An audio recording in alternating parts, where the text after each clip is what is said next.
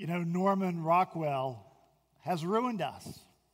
He's ruined us with his beautiful paintings of Christmas, putting before us Christmas perfection. The quaint, snow covered village, the perfectly decorated Christmas tree in front of the glowing fireplace, the horse drawn sleigh cutting through the snow, bearing scarved people who are delivering perfectly wrapped Christmas presents, the precious little boy with his dog standing in front of the garland draped mantel, looking up the chimney in anticipation of someone. And then, of course, the family. Always the ideal, perfect family. It's easy to look away from those paintings. At least it is for me, thinking this, this is all I want. This is all I want. If Christmas could just be like that, I would have everything. I would ask you to raise your hand if that's the kind of Christmas you usually experience, but I think the results might be a little bit uh, discouraging. Christmas, too often, for many of us, highlights how incomplete we are. For all that we love celebrating Christmas with our friends and family, it seems that the inevitable part of Christmas is disappointment, a feeling of incompleteness. Nothing seemed to be quiet enough. Everything lacked, even if it was just a little bit, what we hoped it would have provided. The food was off just a little bit. The experience wasn't exactly what we hoped it would be.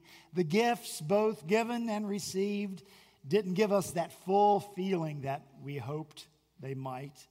And either the children or grandpa didn't behave exactly as anticipated because we're not a Rockwell family. And even if the day was nearly perfect, and maybe it has been for you, but even then, it didn't last long enough, did it? You couldn't hold on to it, it was over too soon. We always seem to long for more more out of experiences, more out of people, more out of things. We seem to be plagued by feelings of incompleteness, and that is by God's design.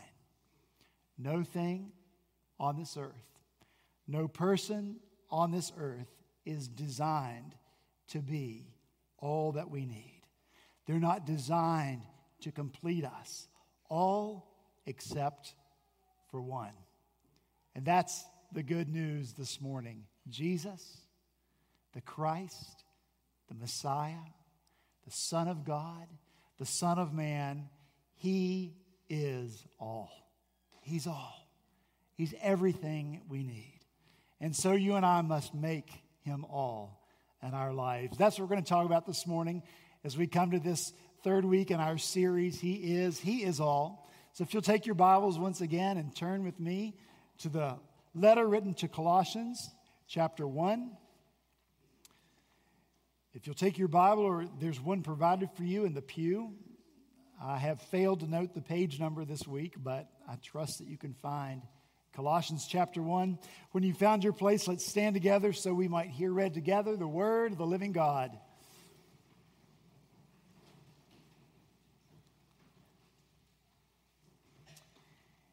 This is the word of the Lord. He is the image of the invisible God, the firstborn of all creation. For by him all things were created in heaven and on earth, visible and invisible. Whether thrones or dominions or rulers or authorities, all things were created through him and for him. And he is before all things, and in him all things hold together. He is the head of the body, the church. He is the beginning, the firstborn from the dead, that in everything he might be preeminent.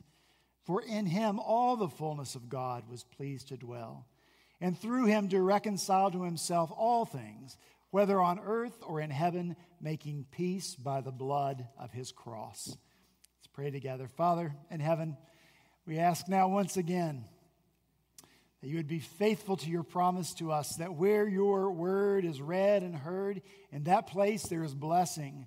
So uh, bless us this morning with the blessings that you intend for us to have. For we pray these things in Jesus' name.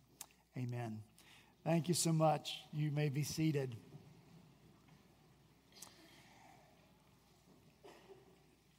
I am confident that you had no difficulty hearing the word all repeated in these verses before us. This passage that is the most soaring, the most rapturous description of Christ in all of Scripture. Seven times in just five verses, we hear the word all. Verse 15, He is the firstborn of all creation. Verse 16, for by him all things were created, all things were created through him and for him. Verse 17, and he is before all things, and in him all things hold together. Verse 19, for in him all the fullness of God was pleased to dwell. And verse 20, through Christ, God reconciles all things to himself. The Apostle Paul intends that we do not miss this truth that Jesus is all. All, all, all, all, all, all. Seven times all. We could actually spell Jesus A L L because Jesus is all. The word that the Apostle Paul is inspired by the Holy Spirit to employ here for all simply means this completeness or wholeness. So, if there is completeness to be found, if there is wholeness to be found in our lives, in our world, it will only be found in the person of Christ. Listen again to verses 19 and 20. For in him all the fullness of God was pleased to dwell, and through him to reconcile to himself all things, whether on earth or in heaven, making peace by the blood of his cross all things, all things reconciled to God. What good news. You see, on the flip side of this coin that we might call reconciliation or restoration or recreation or redemption is disunion, discord, disagreement, dispute, feuding, clashing contention between us and God, between creation and God. Everything in the world is out of accord. Everything in the world is out of agreement with God because of sin.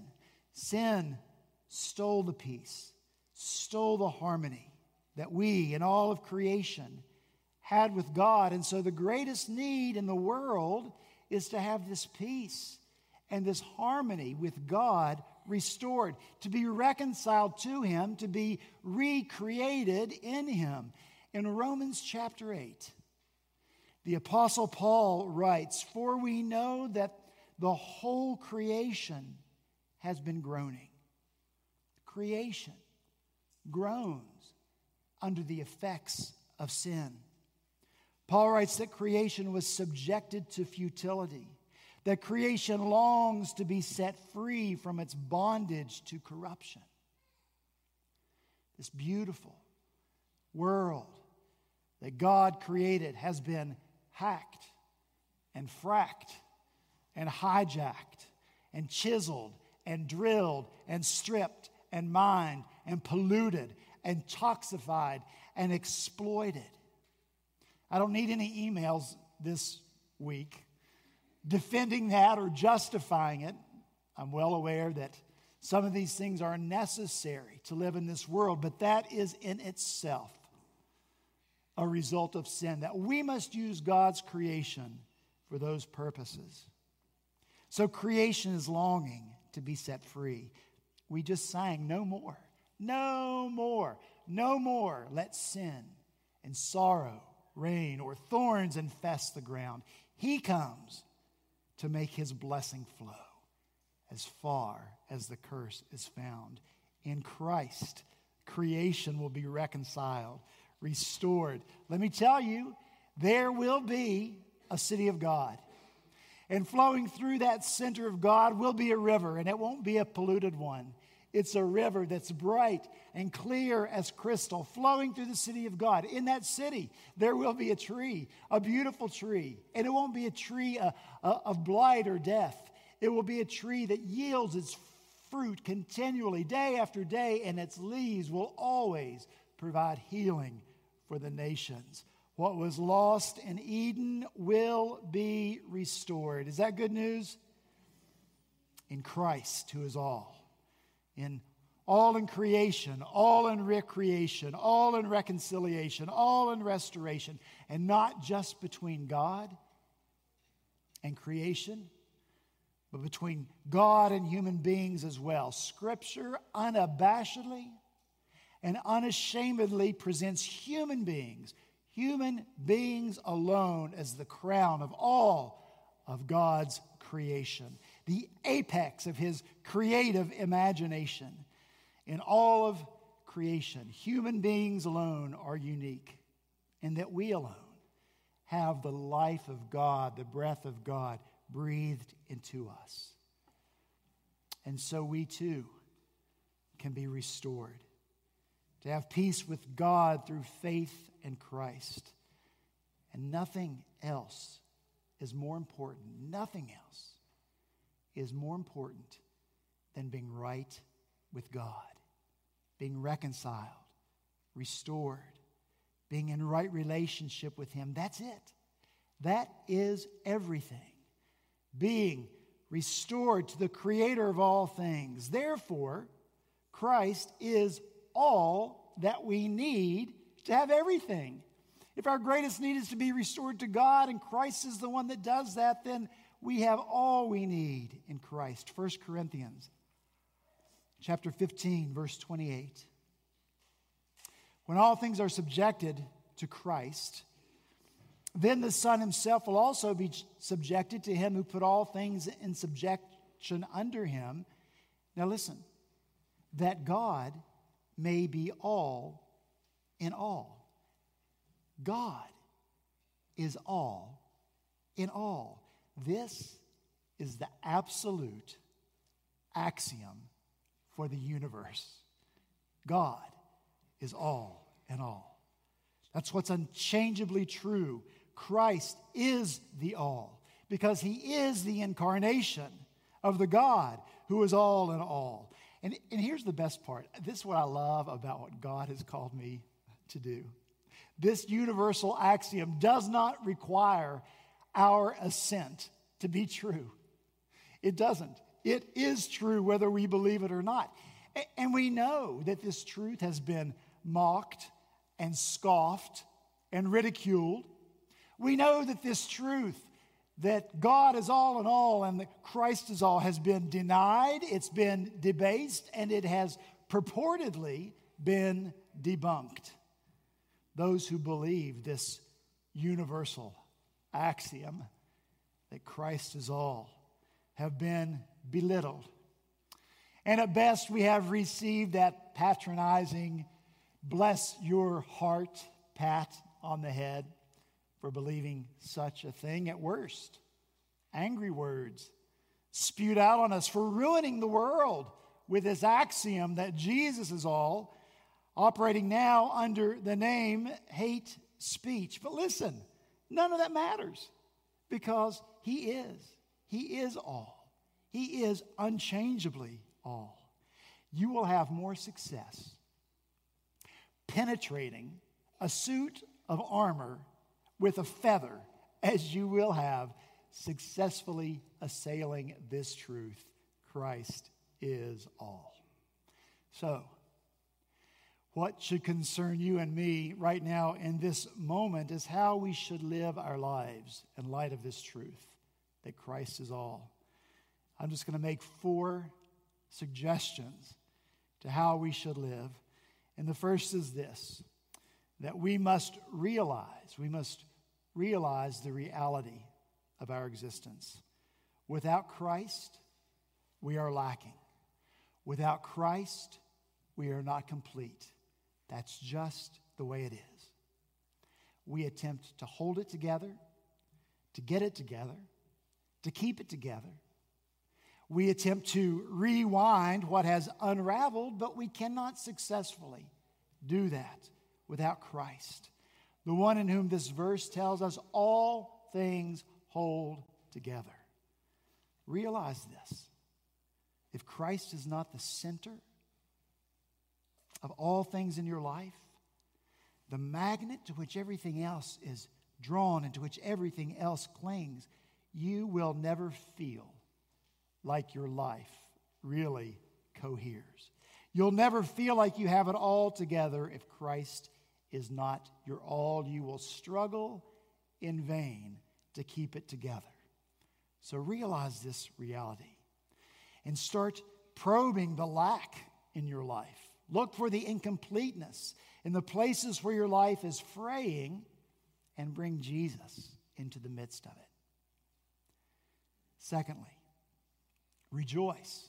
So realize one, Number two, rejoice that the one who is all is completely accessible to you and to me.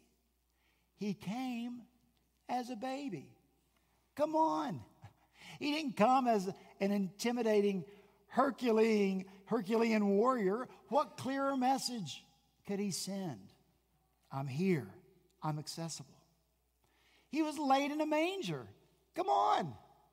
His was not a gilded crib in a castle, but a manger in a stable. What clearer message could he send to say, I'm here and I am accessible? His very first human visitors were dirty, smelly shepherds, society's misfits and rejects. Come on. What clearer message could he send? I'm here and I am accessible. Rejoice. Rejoice. You can have access to the one who is all. So go to him often. Thirdly, after you have rejoiced and realized, release, let go. If Christ is all, he doesn't need your help or my help. Look again in verse 20. And through him, to reconcile to himself all things, whether on earth or in heaven, making peace by the blood of his cross. Through his death on the cross, Christ reconciles all things to God. He does it, it's his work. And that's why on the cross, his last and few and well chosen and intentionally chosen words were these It is finished.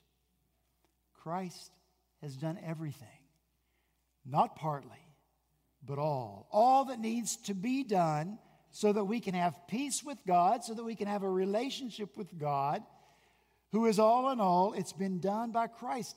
That means there's nothing left for you and for me to do than to accept by faith all that Christ has done for us. So, release. Charles Spurgeon, there was a quote in your bulletin from him. Here's another. That famous 19th century preacher who has been called, and rightly so, the prince of all preachers. This is what he preached to his congregation in 1871. For this is a vile contempt. I, I, I, wish I could preach like this. Let me just say, pray for me, maybe someday when I grow up. For this is a vile contempt and despising of Christ indeed to think that he came to help you to save yourselves. Those who yoke the sinner and the Savior together, as each doing a part, rob Christ of all his glory. And this is robbery indeed, to pilfer from the bleeding Lamb of God the due reward of his agonies. In the work of salvation, Jesus stands alone. He will never go into partnership as a part Savior of men. If he be something, he must be everything. And if he be not everything, he is nothing to you. Christ is not almost all, but all in all. From the dunghill of our corruption to the throne of our perfection. Our salvation has Christ to begin with, Christ to go on with, and Christ to finish with. Can that get an amen? Hebrew, yes, amen. Hebrews 12, 2. He's the founder and the perfecter of our faith. He begins it, he ends it. Philippians chapter 1, verse 16. I'm sure that he who began a good work in you will complete it. He's all. He begins, he completes, and you and I must never tire of hearing that Christ is all. He is everything in our salvation because he chose to be so, because he desires to be so, because he will be so to all who come to him in faith. So we release, we let go, we stop the struggle, we stop trying to earn or deserve what Christ freely gives to us, his gift to us, of which we have no part. And most of us here have done that. But you know what we need to also release? We need to release that fear that Christ will somehow take away from us what he's already given to us. He will not. You can't make him. You can't make him take his gift of salvation away from you. He chose to give it to you, it's yours. So release the fear. Realize rejoice, release, and fourthly and finally, reject. Reject compartmentalization in your life. He's everything, He's not part, He's all. I don't believe that my children were unique in singing when they were little children. Let every heart prepare his room. Right? There's a room, there's a room in our heart for Jesus. Since they were children, I don't believe it to be a Freudian slip, but nevertheless, it communicates a great deal about us, doesn't it? That Christ is not all to us, but he's just part of us, when in fact, he must be all. See, we are afraid of being superlative. We are taught not to be superlative. Never say never, we're scolded as children. Always, never. Those are superlative extremes that should be avoided. And so, too, in this case, Christ should be some. Perhaps people would allow that Christ should be most, but all? Please don't be so superlative. Compartmentalize. Keep Christ where he belongs. Even the church has promoted this, right? Let's not get too emotional. In our own Presbyterian tradition, it's not for no reason that we have been called the frozen, chosen. No. Don't be frozen. Be fervent, be extreme, be superlative. Reject compartmentalization. Christ belongs in all of your life, not just some of it. Look, you want Christ to be superlative? Do you want Him to forgive some of your sins or all of them? Which one? All. Do you want Him to transform part of your life or all of your life? Which one? All. We want Christ to be superlative and so must we be. He is all, and He must be all in your life and mine. So realize, realize your incompleteness. Rejoice that Christ is accessible. Release everything to Christ and reject compartmentalizing Him in your life. I said that Norman Rockwell has ruined us. But now at the end of this sermon, I've, I've changed my mind. I, I think he's done us a favor. He's exposed us to ourselves, stirred up those feelings of incompleteness that we may have, expose how we long for something more. And so now we have the privilege of praying, Lord Jesus, where I've been blind to the reality of my incompleteness apart from you, show me. What do I wrongly believe that keeps me from accessing you often? Where am I striving, Lord, to be what you have given me freely? Where are you not everything to me? Lord, show me the places in my life where I leave you out. Where's the place, Lord, in my life that I believe you don't belong? What is the issue with which I struggle that I believe you can't address. Lord Jesus, by the power of your Spirit, help me bring you into all things. If you are all for me, then I must be all for you. Increase my love, increase my devotion. Free me, Lord, to be wide open to you, to be extreme, to be superlative to give myself with abandon to you. You are all. You have given all. Now you must be all. Amen.